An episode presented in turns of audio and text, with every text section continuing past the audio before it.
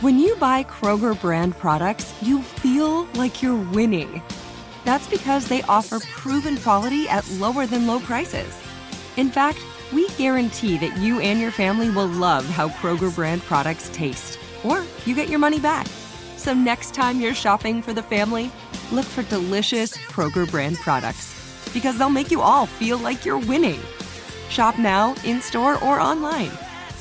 Kroger, fresh for everyone. What does every grocery store aisle now have in common? Products that come in paper packaging. And we don't just mean the obvious ones like cereal boxes and juice cartons. From beauty products to boxed water, there are more opportunities to go papertarian than ever before. So why should you? Because paper comes from a renewable resource and can be recycled up to seven times. Simply put, it's the smart choice for the environment. And it turns out, the easiest choice for you. Learn more at howlifeunfolds.com slash papertarian. Hey, it's Will Friedle. And Sabrina Bryan. And we're the hosts of the new podcast, Magical Rewind. You may know us from some of your favorite childhood T V movies like My Date with the President's Daughter. And the Cheetah Girls movies. Together, we're sitting down to watch all the movies you grew up with and chat with some of your favorite stars and crew that made these iconic movies happen. So kick back, grab your popcorn, and join us. Listen to Magical Rewind on the iHeartRadio app, Apple Podcasts, or wherever you get your podcasts. Brought to you by State Farm. Like a good neighbor, State Farm is there. Go behind the wheel and under the hood on everything automotive with high-speed stuff from how stuff works dot com.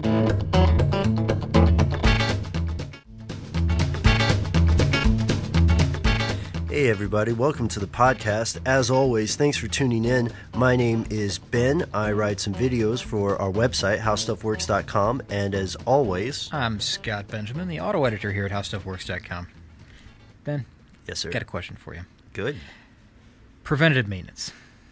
Do you uh, do you partake in preventative maintenance on a regular basis, or do you uh, do you just kind of let it go? It, there, I guess there's two. Preventative, mm-hmm. reactive. Oh, okay. You're talking about cars. Cars. Oh, good. Not, all right. Not body. Okay. Yeah. All or right. Car body. Or my lava lamp collection. Yeah. Okay. okay. Yeah. Uh, actually, I try to stay um, up to date on that. Uh, I do keep a little bit of a schedule, you know, and I do change my oil when it's time to change it. Mm-hmm. It bothers me if a light goes out, you know, little stuff like that. Um, I probably could be better at some things, but I definitely do preventative maintenance because to me it's a lot easier than any kind of reactive maintenance. And cheaper. Usually cheaper. And cheaper. Oh, and that's what we're talking about. Yeah, it's almost always cheaper yeah. to be on the preventative side of things than it is on the reactive side of things. What about you, Scott? Uh, no, some things preventative, some things reactive. I, I'll admit, um, what do they say about the cobbler's kid? He has no shoes or something like that. Oh, yeah, yeah. yeah. You know, that... Um, You know, the the roofer, he's got holes in his roof at home, yeah. you know, whatever. Similar idea with me that um, right now I have two bald tires on my car. My brakes need to be repaired. No, My really? suspension is shot. I mean, totally gone. Oh. Um, I probably need a clutch. I know I need a timing belt. Um, I've got a ton of things that are just piling up. You know, it seems like week after week. This is all true, really. Yeah. But I do keep up on some of the other things. I keep up on the air filter. I keep up and make sure that my spark plugs are changed regularly. I, I do the oil changes. Um, I make sure all the fluids are topped off. Mm-hmm. Uh, but some things, for whatever reason, I don't know if it's cost or just time, a lot of things slip through, and then I eventually get to them. And sometimes they have to be reactive fixes. In the case of like a timing belt, I'm hoping that it's not reactive because that adds about a thousand dollars to the bill. Yeah. Um, yeah. If if it's a tire, that's bad news because you know it can blow out on the road. Mm-hmm. Uh, so you don't want to be reactive on that. You want to be proactive on tire repair or replacement. Mm-hmm. Um, a lot of things. I mean, you'll find that it's just cheaper for you and a lot um, a lot easier when you can schedule that repair. Yeah. Versus having to you know spend a day away from work or school mm-hmm. or whatever, mm-hmm. um, and then try to find a way to get your car from wherever it broke down yeah. to the dealership or, or the repair center. Um, it just becomes a nightmare. Yeah, having that unexpected field trip on the side of wherever your car breaks down on the side of the road right. is is never never a fun I, time. I had we, I've mentioned this a couple times. I, I had a British car for a while. Oh yeah, I yeah. had this M G, and I remember one comment that someone wrote is that you know you don't, don't ever be too confident or too cocky in your in your British car when you're on the road because at any point you could become a pedestrian. Um, and, and that's so true, because there were a lot of points where I became just somebody standing on the side of the road, really, you know, trying to figure out how I'm going to fix this to get it home. So more than once. Exactly. And not, not just that car, to be fair. It was, mm. uh, I've had, you know, all sorts of cars, and a lot of times I end up, you know, walking to the nearest, mm-hmm. you know, service station to figure out how I'm going to get my car home. I've got three rules that really dovetail well with this. Okay. Okay. First off, we have to admit, at some point, your car, whether or not you love or hate cars, will have to be repaired.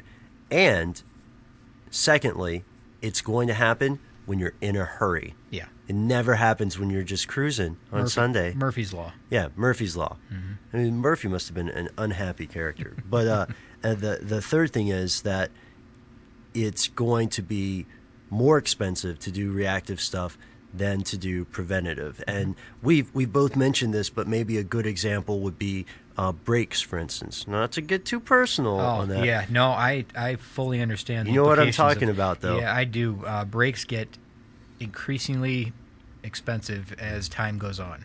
Um, the more you the more you put it off, the, the more they cost. Uh, yeah. Because you're, you're starting to wear out hardware versus uh, the disposable parts, which are just the pads. Right. When you and, start to get to the rotors. Oh, mine aren't mine aren't nearly that bad. They're just okay. getting they're getting worn, and I know yeah. the difference. I know I know that you know when I absolutely have to go. Yeah, yeah. And I probably would have done it already. See, I'm making excuses right now. Don't you're feel smi- bad, You're man. smiling at me, but I, I'll make all the excuses. You know, like yeah. I, I should have done it this weekend, but uh, something got in the way. You know, I, right, I had something right. else to do.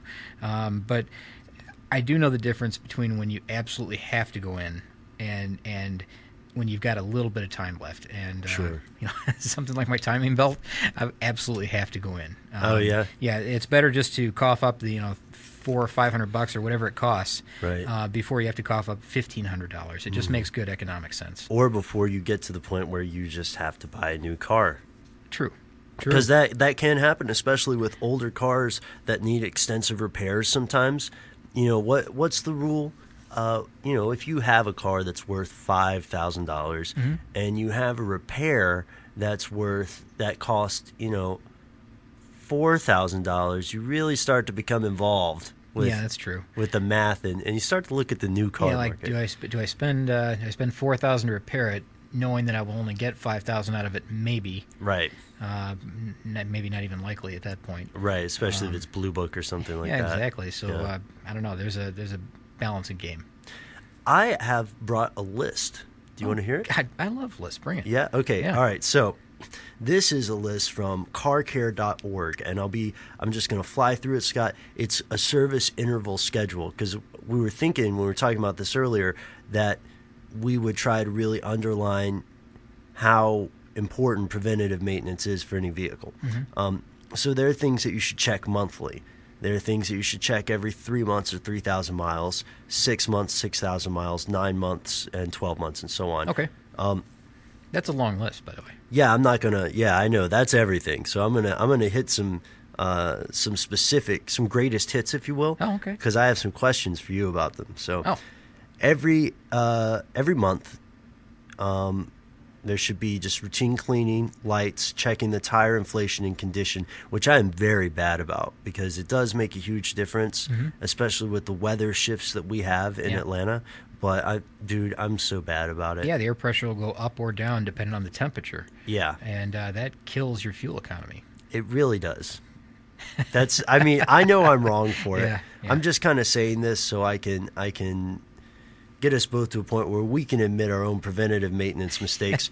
And I'll tell you, it did cost me more money in the long run because I ended up paying more for gas and uh, I popped a tire. Yeah. Yeah, so, that's another downside of that is that uh, your tires are in bad condition. When you corner, mm-hmm. um, it kind of wears out the sidewall. That becomes hot and can be, you know, can actually explode. Right. Um, so you're kind of in danger if you leave your tires at, you know, exceptionally low pressure. Um, and you're susceptible if you hit a, a pothole. Yes. We're now getting here in Atlanta an awful lot of potholes with the weather that we've had. Um, other parts of the country, they're all over the place. And if you have low air pressure, uh, you can you can bend a rim, which then allows air to escape through the mm. through the sidewall of the tire, which is terrible news, by the way. I, I agree with you, and I would like to say that I didn't know what I was doing when this happened, but the unfortunate truth is I was all too aware. Ah, come on, make up some excuses like me. I fun. Actually, I've got this one for you. We talked about this before. Engine oil. Every three thousand miles? Every not, three months? Not for me. Not for you. Not for me. I do it every five. See, you're living on the edge, man. Yeah, I am. You're kind of yeah. dangerous. I feel dangerous. That's cool. I, we're friends, though, so I'm I'm fine with it. And I'm thinking about switching to synthetic, which would extend that even more. So I'd be uh, I'd be capable of going further mm-hmm. because that, that greatly extends uh, the, the time interval and the distance interval. And to keep it on the um, to keep it on the up and up, to maintain this engine, um, that's a really important point. The difference in between engine oil, mm-hmm. you know. Yeah. Yep, you've got different life expectancies for each type mm-hmm. of oil, and even different makes of vehicle. If you check the um, owner's manual, they're going to tell you different uh, different service intervals for all of this stuff. But mm-hmm. um, the oil change, you may find that your manufacturer recommends every seven thousand five hundred miles. Mm-hmm. Um, just, again, check the owner's manual to make sure. But, um, you know, others others recommend five thousand. Others may recommend fifty-five hundred. It depend, It really depends on the, the engine that you have, you know, the... the uh, that it's the stresses that it's put under, if it's yeah. a turbo engine versus a, a standard. But change it, change it, change it. Yeah, when definitely you're change to. it. Don't yeah. don't let it go. What what's going to happen if you let it go? If you let, bad bad stuff will happen, Ben. Yeah. I don't want to go into too too much because I've had this happen as well. Not not my fault. This is right. a heat issue with a, a a cool. It's the same thing, really. Yeah. Um. Never mind. Never let's mind. Just, yeah, okay, let's go moving on. on. Moving on. Bad, bad, bad things bad happen things. to your engine when okay. you when you neglect the oil. And you guys know me, so I associate bad with being expensive. Yeah, mine, mine was more that. of a heat issue that mm-hmm. uh, destroyed it. But yeah. What, what about power steering fluid every six months?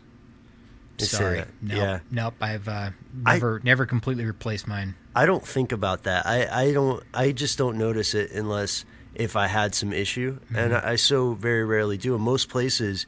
When you take your car in for any kind of work, uh, most mechanics will check all the fluids and take care of those automatically. Yeah, but that's just topping them off. That's not necessarily replacing. Right, it's not a flush or anything. It's important to know, too, because some yeah. people think they get something serviced or topped off, and that's good enough. But uh, after a certain interval, that fluid becomes ineffective, and mm. you need to have it removed, flushed and replaced, or mm-hmm. just removed and replaced. I don't know. It depends on what the system is, but uh, like the power steering fluid that you mentioned. Yeah. You know, if you're having other work done that, you know, involves that, let's say the pump goes bad or a line goes bad, of course you're going to want to have your your system flushed out and, and replaced with new fluid. So, you know, if it doesn't just do it itself, it doesn't just flush mm-hmm. it onto your uh, your garage floor. Um, but yeah, it's important to, to remember that you need new fluid as well, not just not just keep that fluid topped off. That's important in the in the meantime, but mm-hmm. um, replace it. Now, I don't want to go down this whole list because I think a lot of these things will be the same, and mm-hmm. it's pretty it's a pretty detailed list. Yeah. Uh, listeners, you guys can check it out, carcare dot org. But uh, I just I just wanted to see that because I hear different numbers for these things. Okay, understood. Yeah, yeah there's a lot of uh, a lot of. service interval type stuff that happens that people look at the cost and they assume that that's a lot of money uh, for, you know, at thirty thousand miles you need this, at sixty thousand you need that, ninety thousand, et cetera. Um, there's a reason all that's in place, and that's because the manufacturer has deemed that, um, you know, we know that at a certain point that the, the rubber in that timing belt is going to begin to degrade. Ah, um, yeah. And based on your climate, you know, you may be in a climate that, that is more apt to make it degrade a little faster. Mm, like uh, really so, humid, hot. Yeah, exactly. Climate. So they, they err on the side of caution in saying at sixty thousand we want you to do this versus you could push it to one hundred thousand mm-hmm. because that's the, the furthest we've seen them last. But we don't recommend it because then it becomes all that much more expensive and, and you damage your engine. Yeah. So there's a lot of issues like that where you need to understand that, yeah, it's they're telling you to do a lot of things. And I, I know that, you know, a, a major milestone uh, service, I don't know, like an entire service yeah. package, I guess. It's basically a physical for your it's, car. Yeah, exactly. It's it's expensive, but um, if you look at what they're giving you and the and the value that, that, that adds to your vehicle or your driving experience, I guess, yeah. um, it's probably worth it. I think so. Um, and, yeah. What do you got? Well, I had a couple things here. All right. Let's see where to begin here, because I've had I've had a couple of cars that have killed me on reactive maintenance, but um, I think I've mentioned one in the past. I okay. had an I had an Audi A four. Oh, you have mentioned and, the Audi okay, before. Okay, it it that's one where reactive maintenance got me, but I was also doing preventative maintenance along the way. It was like mm-hmm. one thing was reactive, but along the way, and I, the reason I'm mentioning this again is because this one had a combination of both, and they, they ended up being very expensive, and that was the reason I got rid of it, is that uh, maintenance charges killed me. Not uh, but, not the uh, cheapest car to own. Um, you know what? It was good for a long, long time. Mm-hmm. It got to the point where um, the, the final year I ended up paying something like eleven thousand dollars in maintenance. Wow. Uh, in repair, just maintenance on the final year. Not including payments and all that. It was just the maintenance. And some of that, like I said, was reactive. Some of it was preventative. Mm-hmm. So let's say that I had, um, I had, I was, let's say I was having some engine work done. Um, I had a timing belt that was slipping. It had slipped a, uh, um, slipped a... a notch, mm-hmm. um, which is unique. I mean, if it had slipped any more, it probably would have done a lot of damage. But so I was lucky in that case; it was loose. Um, while I was in there, it was it was cheap to have them also do the head gasket at sure. the same time, because they had already torn into the car to that certain point, and it would be much cheaper for them to do, you know, a two hundred dollars head gasket job versus waiting, coming back, having them do the same amount of work to get to that point. Do the head yeah. gasket job, and then, you know, build the car back up again, because this was a, a deep repair. Yeah. Um, and a lot of things went along with that. There was also, um, I think there was a coolant pump that went into it as well. Mm-hmm. Um, just a lot of little parts along the way. But um, again, these are like, this ended up costing me like three thousand bucks or more. Wow. Um, because I had the the timing belt done, but I was also having this preventative stuff done at a relatively low cost compared to what it would have been if I had waited two months and something had failed. Yeah. So. Um, There's a balance, again, like I said, balancing act. You just have to decide what's what's worth to you. Um, and then, of course, the rest were just, you know, after I'm hit with that, the rest were mostly reactive. Ah, uh, yeah, and, I don't know. Sometimes you get overtaken by events. But, you know? And this is where this ties in. So I, I, I'm going somewhere with this. Tie it together. All right. Let's see, how do I want to begin this? Because the same shop that I used to take my Audi to mm-hmm. one day, and this is a German automotive place, um, they had a Ferrari Testarossa in the lot one day when I was there. And I was intrigued by that, because here's yeah. an Italian motor, right? Yeah. In a German motor's place. So I asked him a little bit about it, and he was telling me that it was just in for routine service, and he told me what that entailed. And this happened a long time ago, but and I don't have the numbers straight on this, so I'm okay. going to let that go for now. But just keep that in the back of your mind. All right. So this weekend, things that I see around town. You know, things Scott sees. Yeah, things I see. Stuff Scott sees, I yeah. think we said. There's a Ferrari dealership not far from my house, a few miles, mm-hmm. and I was driving by, and what caught my eye was a Ferrari Testarossa. Pretty rare to see it. This dealership has all new Ferraris and, you know, Maseratis, things like that. They're all parked outside, beautiful cars. They had this older Testarossa parked outside, which you don't see, you know, no. see that very often anymore. Not not all that often. Um, so I thought it was interesting. You know, I just kind of made mental note of it, that it was there, and, and went on my way. It's been there. It'd been there for a couple of days, so I'm guessing it was in for just maintenance. I'm, I'm guessing. Yeah. Looked in good shape. All right. I know this is a winding story. No, no. Here we go. I picked up Automobile Magazine the other day. This is the third part of the story. This is where it all comes together. This is the trilogy. Promise me. I promise. I promise you, rather. Not promise me. So I'm going to read this article about uh, the top ten Porsches of all time, right? Yeah. I get sidetracked because there's a photo of a Ferrari Testarossa. This thing is like following you around. Exactly. That's. I'm thinking this is strange. You know, I yeah. see this here. So, and you don't see that again very often. So I, I looked yeah. at that article first, and it was about driving and maintaining a Ferrari Testarossa, which I thought was fitting for what we're talking about today. Yeah. See, it's coming together. It is. And this article, besides all the other interesting information that it had together, it had some of the um, preventative maintenance that you have to do if you own a Ferrari. Oh, let me know. This uh, so this is a nineteen ninety Ferrari Testarossa, and this article is by Jason um, Camisa, I think is his name. Camisa. Yeah, okay. If I blew that, that's okay. I mean, sorry, Mister Camisa. Yeah, exactly. But it was an Automobile Magazine, the March twenty ten mm. issue. You can look it up if you want, but. Um, And and don't think it's too outlandish for me to be talking about this car. It's an expensive car, don't get me wrong. It's right. a Ferrari. But the original price in nineteen eighty-six was one hundred two thousand dollars. It's now down to, you can you can buy a used Testarossa for around thirty-five thousand to sixty thousand dollars. Really? That's yeah. much less than I would have thought. Puts it in the range of a, uh, you know, if you're going to buy a toy like this. Yeah. Not bad. Not, not bad. bad. However, there's a there's a price point. And I noticed this when I was looking at, at um, used ones online, just because I was interested. Yeah. There's a around a thirty thousand mile mark where there's a, a definite price difference in this, and that's why the range goes from thirty-five to sixty, I believe. The ones that are on the top end of this have had this thirty thousand mile service. And I guess it's every thirty thousand miles. And there's okay. a minor service in between as well. But the thirty thousand service involves changing the timing belts. And the timing belts in a Ferrari Testarossa, they're, they're, remember, this is a this is a mid-mounted twelve-cylinder engine that has forty-eight valves. I'm just going to go out on a limb and say it might be a little complicated. It's complicated, to say the least. It revolves taking the engine, it involves taking the engine out of the vehicle. What? Really? Exactly. And when I when I remember back to that, that see, here we go again. Back to go. German Motors. Yeah. When he said that he had the um, the car in there for routine maintenance, he told me that he was doing something with the engine. It was just routine maintenance. But I believe, and I'm, I'm again, sketchy memory sure. here, but I think he told me that he had to take all of the bodywork off of the vehicle to remove the engine in order to do the, the timing belt service. That may or may not be true. I don't know if he could drop it down below. I think he said it was just easier in his case because he had the, the setup for it. Yeah. To take the bodywork completely off of the car. There were four or five points that you had to release to do this. It wasn't a big deal, really, according to him. Right. Um, you can take the you can take the bodywork right off the thing, take the engine out, repair the thing, and then put it all back together again. So that's a that's a routine maintenance, and that's done at thirty thousand miles on on a Ferrari. Every thirty thousand on, on a Testarossa.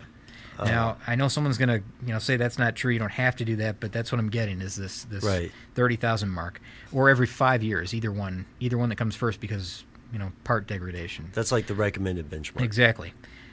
The cost, now that's a major service, and I've seen a lot lower end on this that, okay. that's right around three thousand dollars for that service.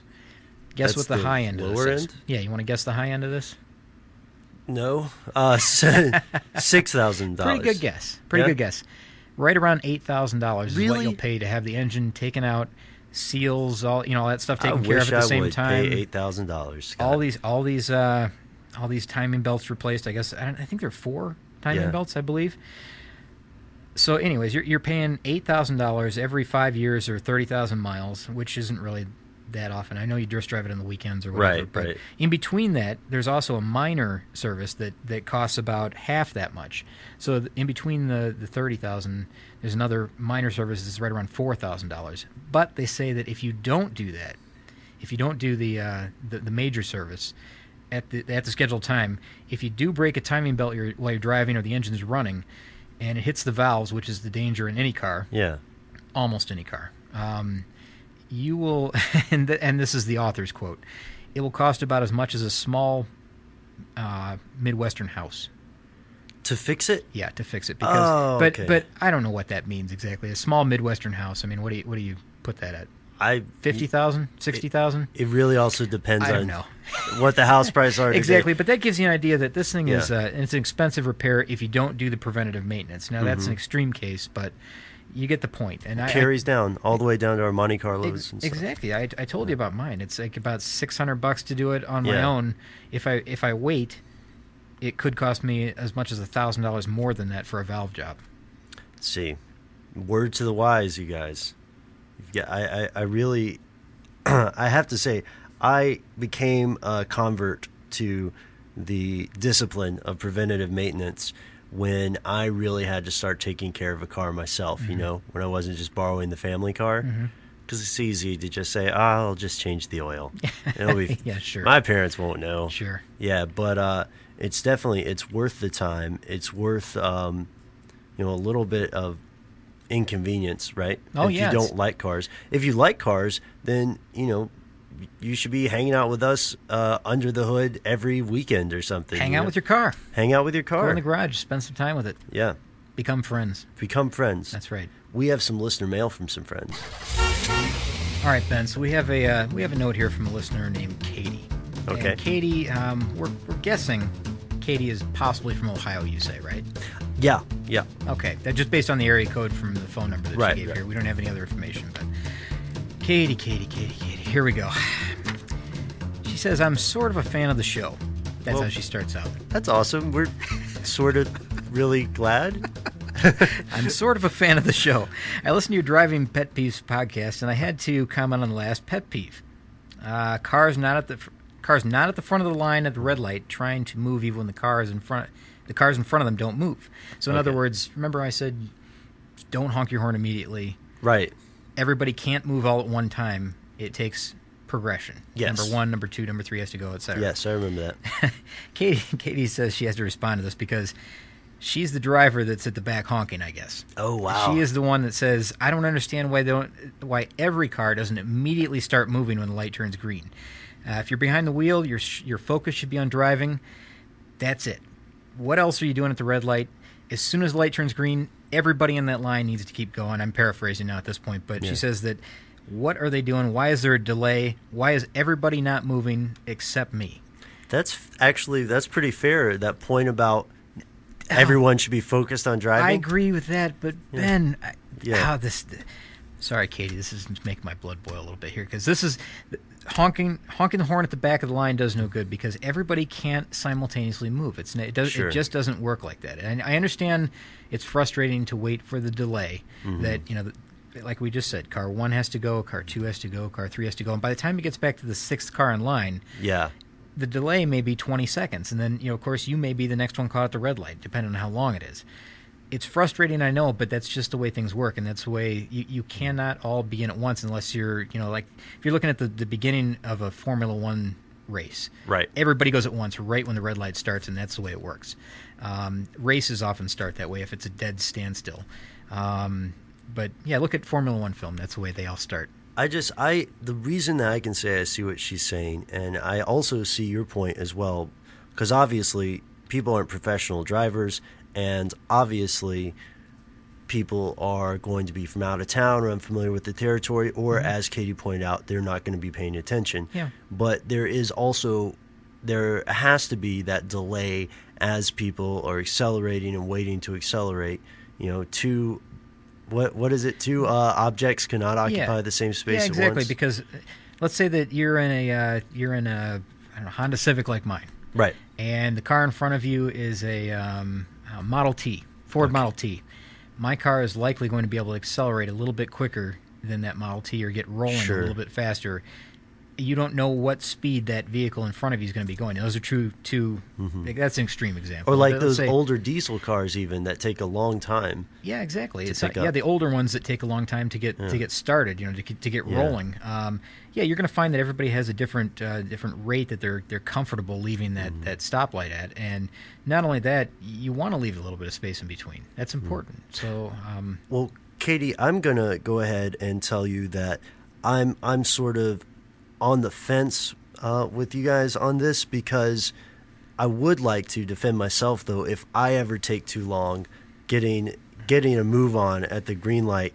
It's usually in Atlanta, it's usually because somebody is not all the way in or out of a lane they're supposed to be in, and I have to wait for that brilliant, brilliant gentleman to, to figure out if he's going to go left or not. You know, it's a pretty important decision to him. I see. Oh, and he'll do that thing where they swing out to the right into the other lane when uh, they're going to take a see, left. We're adding more pet peeves. Yeah, all who the time. Are they? I'm just saying, who are they, Scott? Who do they think they are? It's okay if you're wrong most of the time, Ben. Yeah, but anyways. Yeah, that's it. I'm sorry. Sorry. No, I'm kidding. I'm kidding. I'm kidding. But I understand Katie's point of view here. Yeah. I, I really do. I, I get it, but there's just a reason that, that everybody can't accelerate away from a light mm-hmm. at the exact same time. It just doesn't work that way. So I don't mean to, you know, be sarcastic about it or whatever. I really don't. But it just it just cannot work that way. It it, it will not work that way. And everybody would have to be on a track and spaced the exact same way. That's that's the only way it could work. Like if it was like a roller coaster situation yeah. where everybody's cars are connected together or connected to a track, you know, mm-hmm. like these uh, these driverless roads that we talk about sometimes. That might, yeah, maybe but one day. That's that's about the only way that that would ever happen. Mm-hmm. Um, if you have these vehicles that are capable of still bumping into each other, it's just not going to happen. Man, we got to get out of here now. Yeah, I know. It's been a long time. Sorry about yeah. the uh, blah, blah, blah. Oh, I'm sorry about the blah, blah, blah. Hopefully listeners aren't. Hopefully they enjoyed it.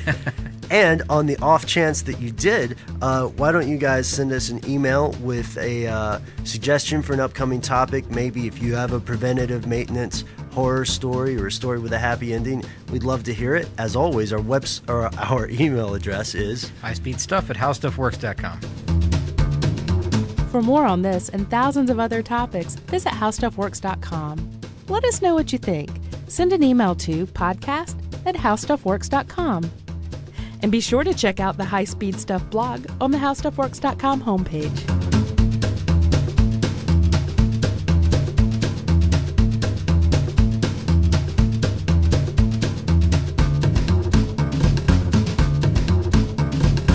This episode brought to you by twentieth Century Studios' Kingdom of the Planet of the Apes. Director Wes Ball breathes new life into the epic franchise. As a ruthless king attempts to build his empire at the expense of the remaining human race, a young ape begins a journey to fight for a future for apes and humans alike. Kingdom of the Planet of the Apes. Enter the kingdom in IMAX this Friday and theaters everywhere. Get tickets now.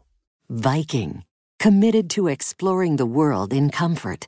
Journey through the heart of Europe on an elegant Viking longship with thoughtful service, cultural enrichment, and all-inclusive fares. Discover more at Viking dot com. You know, it can be hard to see the challenges that people we work with every day are going through. Invisible struggles like stress and burnout, caregiving for a loved one, or being misunderstood. But insight, awareness, and empathy will help us better see the issues they're dealing with. And that can make us and our companies healthier too. I'm Holly Robinson Peete. Join us on The Visibility Gap, a new podcast presented by Cigna Healthcare. Download it wherever you get your podcasts.